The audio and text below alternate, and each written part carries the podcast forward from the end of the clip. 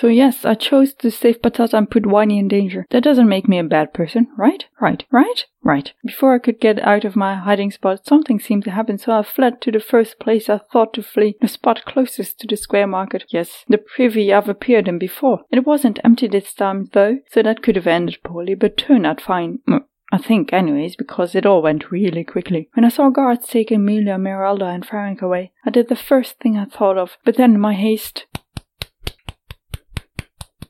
there. This is Nedek, my adventure, written down in a better way than I can tell it.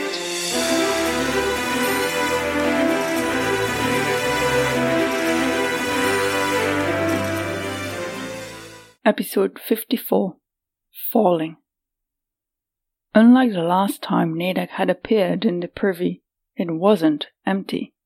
She bumped back to back against the man having a standing piss.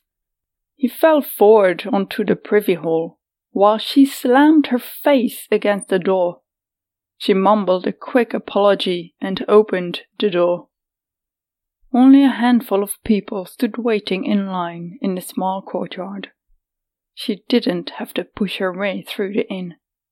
Most people were outside on the square market, awaiting either the gutting of the Gorbok or the fulfillment of the sixth day prophecy. As Nedek exited the inn, Blackie just caught up to free falling Whiny, catching him in one of her hands. She gently cupped him. Thank balls, Nedek whispered. It felt as if the whole market let out a collective sigh. Patat lay on Blackie's back, perfectly stuck between two of the dragon's spines. Neda couldn't see from the distance, but she thought Patat showed more signs of consciousness than he'd shown when on the platform. Blackie flew to her favorite perch, the highest tower, and managed to let Whiny climb down from her clawed finger into the open windowed room. Nedek ignored the flutters in her stomach and looked over the square.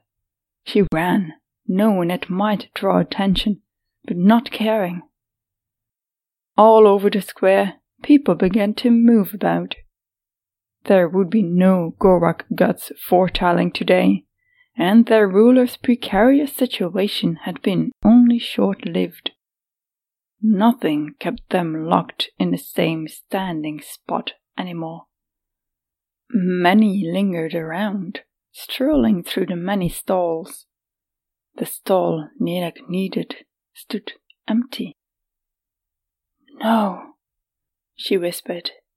A tight grip of panic around her chest clouded her judgment. It took her two full turns to see the cluster of guards walking away with two women and a man. Nedek's mind spun with several ideas to solve the situation. She didn't waste time on trying to think them over properly and followed her first instinct. She hardly gave Blackie any time to get ready before she skipped to one of her claws. She hurried through a window of the tower and dashed down the stone stairs, spiraling down. Whiny! she yelled, cupping her hands to her mouth. Whiny, stop! The tower stairs were so narrow, and Nedek was trying to hurry so much. She tripped. The moment she felt herself fall forward, time slowed. There was no railing to hold on to, and she held her hands out to both sides in a futile effort to hold on to the stones. It was no use. The walls provided no grip. She plummeted down face first. As if in slow motion, Whiny appeared around the bend. Their faces came closer, and they made eye contact. His lips caught the full impact of her forehead. Instead of hitting her head on stone, it had hit another head. A strenuous second, it seemed as if both of them would tumble down but Whiny managed to keep the balance for the both of them. Nedek found herself growing red in the face as she struggled to get her feet underneath her on the narrow steps. When she finally managed to stand on her own feet without needing support, she wanted to compliment him on his strength and balance.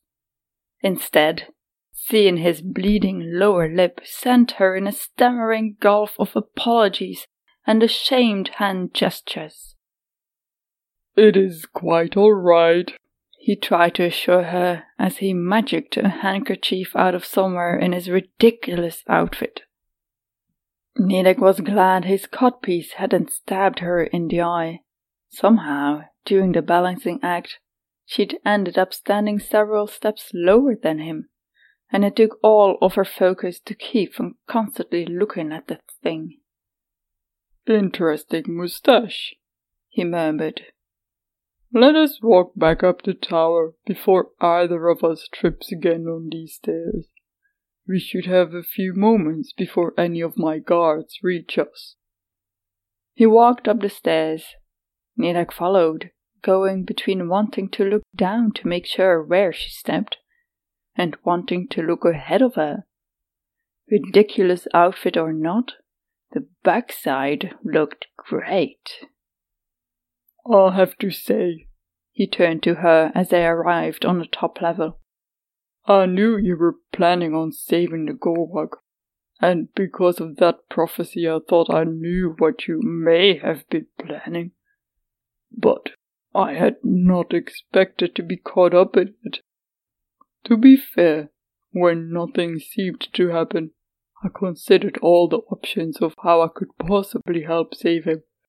I do not believe anyone saw it, but I did kick out in an attempt to remove the knife out of the butcher's hand. You skipped us before my foot could connect to it.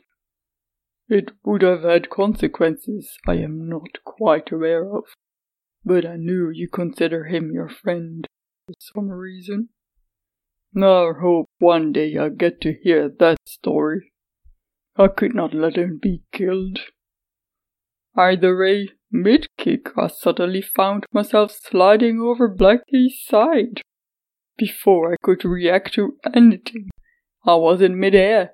It's astonishing how many thoughts went through my head at my impending death. I very quickly accepted it. Nedek realized he was babbling. Because it was my punishment for not telling you everything from the start. If I had told you the little I knew, it might have made a difference. Maybe you would have told me who you are, even though I didn't even know what was going on. But perhaps it could have stopped you from thinking I had betrayed you after our separation, and so much pain might have been spared. Also, hush! Nedek laid a hand on his chest and gripped one of his arms with the other. His heartbeat still throbbed quicker than it should. You're still flustered from the fall, aren't you?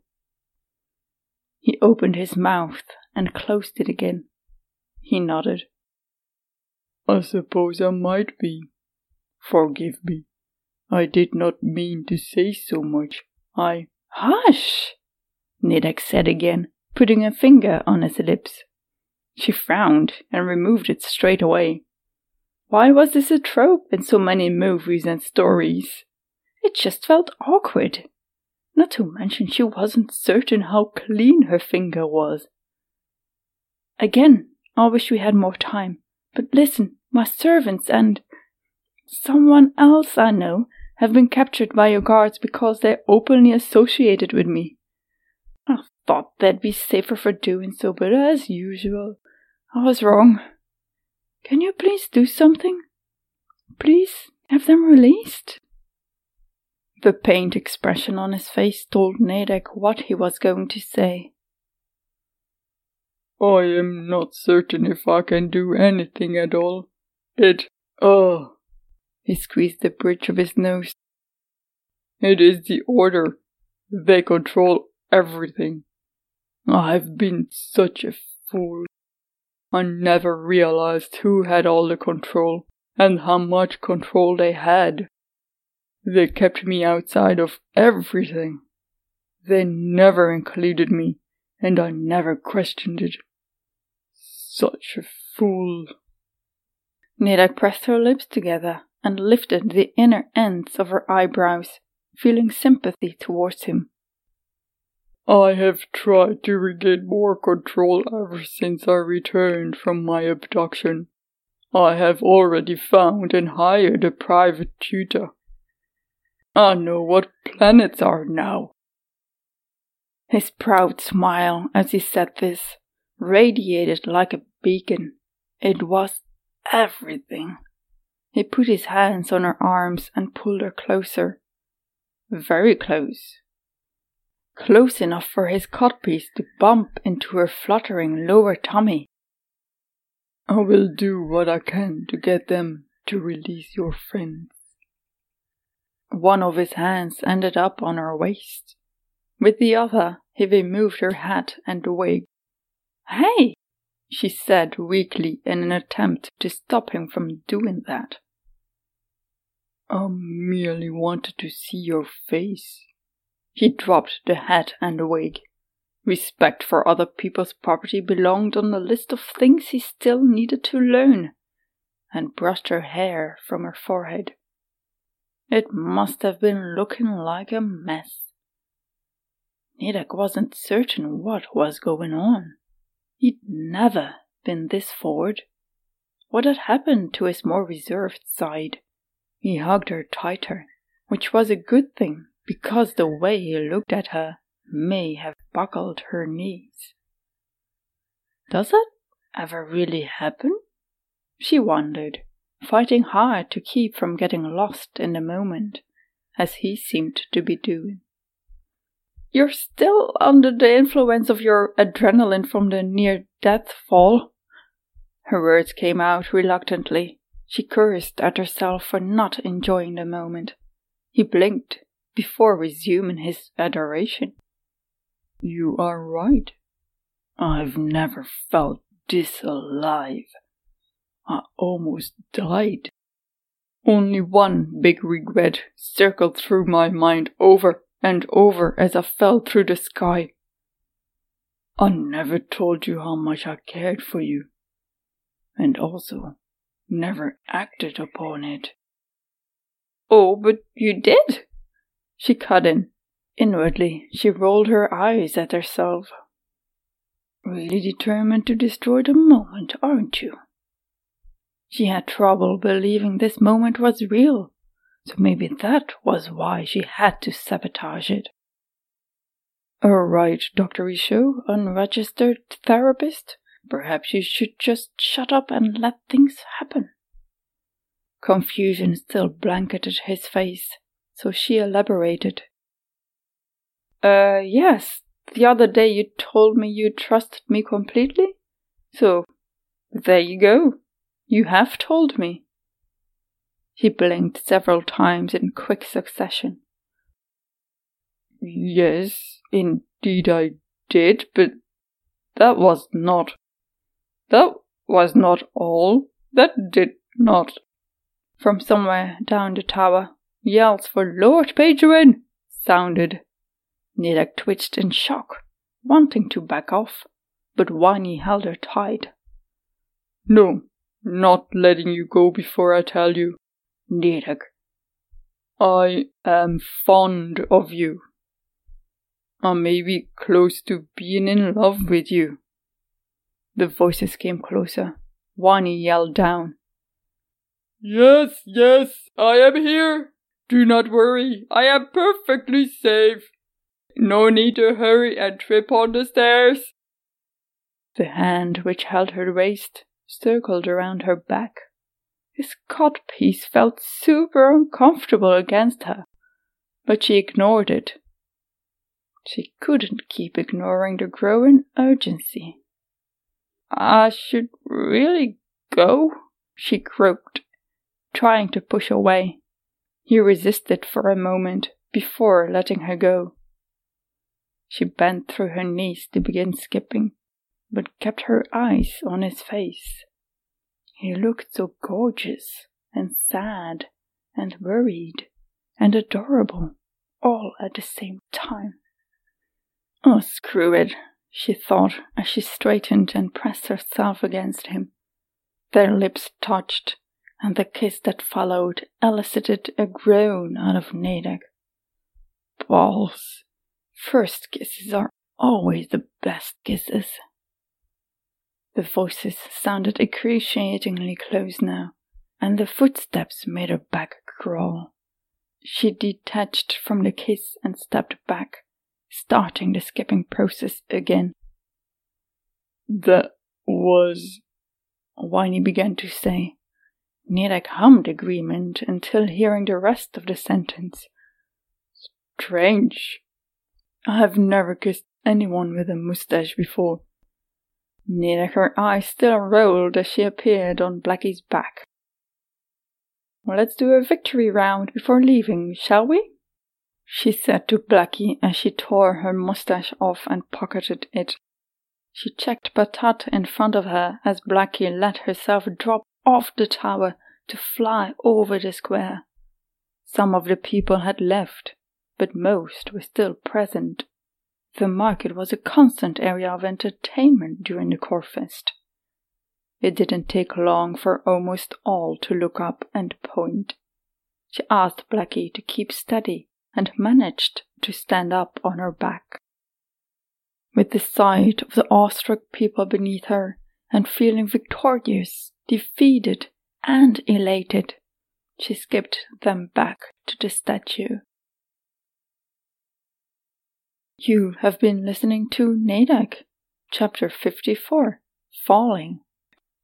Narrated, adventured, and lived through by myself, Nedek. Written in a better way than I can tell it by Astrid Jeff. Don't go just yet. We've got bloopers coming up.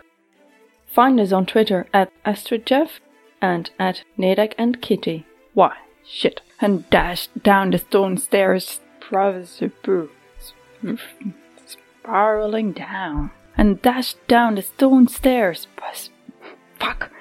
Stone stairs spiraling down. Whiny! Whiny, stop! Whiny! Whiny! Whiny, stop!